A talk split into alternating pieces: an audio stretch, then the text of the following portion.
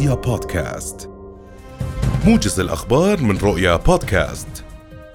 أعلنت مديرية الأمن العام أن جميع الطرق بين محافظات المملكة سالكة بلا أي إغلاقات. ودعت المديرية مستخدمي الطرق إلى أخذ الحيطة والحذر واستخدام وسائل السلامة العامة أثناء القيادة والابتعاد عن المناطق المنخفضة ومجاري السيول والامتثال لإرشادات رجال الأمن العام المنتشرين على الطرقات لمساعدتهم. ارتفع مخزون سدود المملكة إلى 113 مليون و500 ألف متر مكعب وبنسبة 40.15 من طاقتها التخزينية الكلية. وخلال ال 24 ساعة الماضية رفدت الأمطار بنحو 9 ملايين متر مكعب السدود حتى صباح اليوم. سلطة وادي الأردن ذكرت في بيان أن الهطول المطري ارتفع إلى 71.18 من المعدل السنوي السنوي العام طويل الأمد مشكلا ما نسبته 90.13 من مجموع الأمطار الهاطلة العام الماضي. سجل الأردن يوم أمس أعلى حمل كهربائي في تاريخه وصل إلى 4090 ميجا وات الناطقة باسم هيئة قطاع تنظيم الطاقة والمعادن تحرير القاق قالت لرؤيا إن الشبكة الكهربائية في الأردن مستقرة رغم شدة المنخفض الجوي وأضافت أن الأعطال المسجلة محدودة وتم التعامل معها بشكل فوري.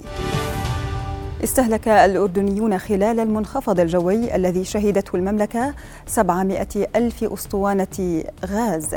رئيس هيئة تنظيم قطاع الطاقة والمعادن زياد السعادة قال في تصريح صحفي إن معدل الاستهلاك اليومي خلال المنخفض وصل إلى 235 ألف أسطوانة مقارنة بنحو 170 ألفا خلال باقي الأيام.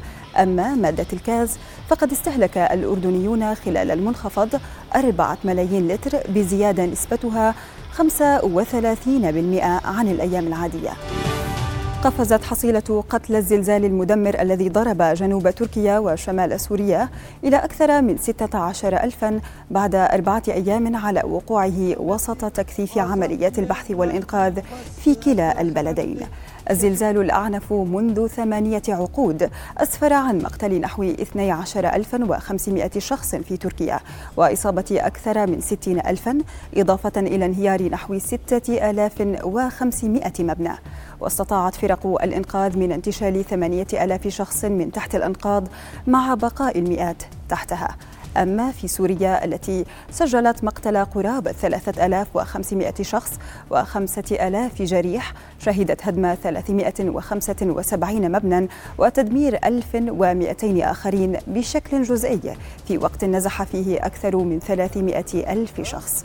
ووصل عدد الهزات الارتدادية إلى 1052 هزة بينما توقعت منظمة الصحة العالمية أن يصل عدد المتضررين بشكل مباشر أو غير مباشر إلى 23 مليوناً.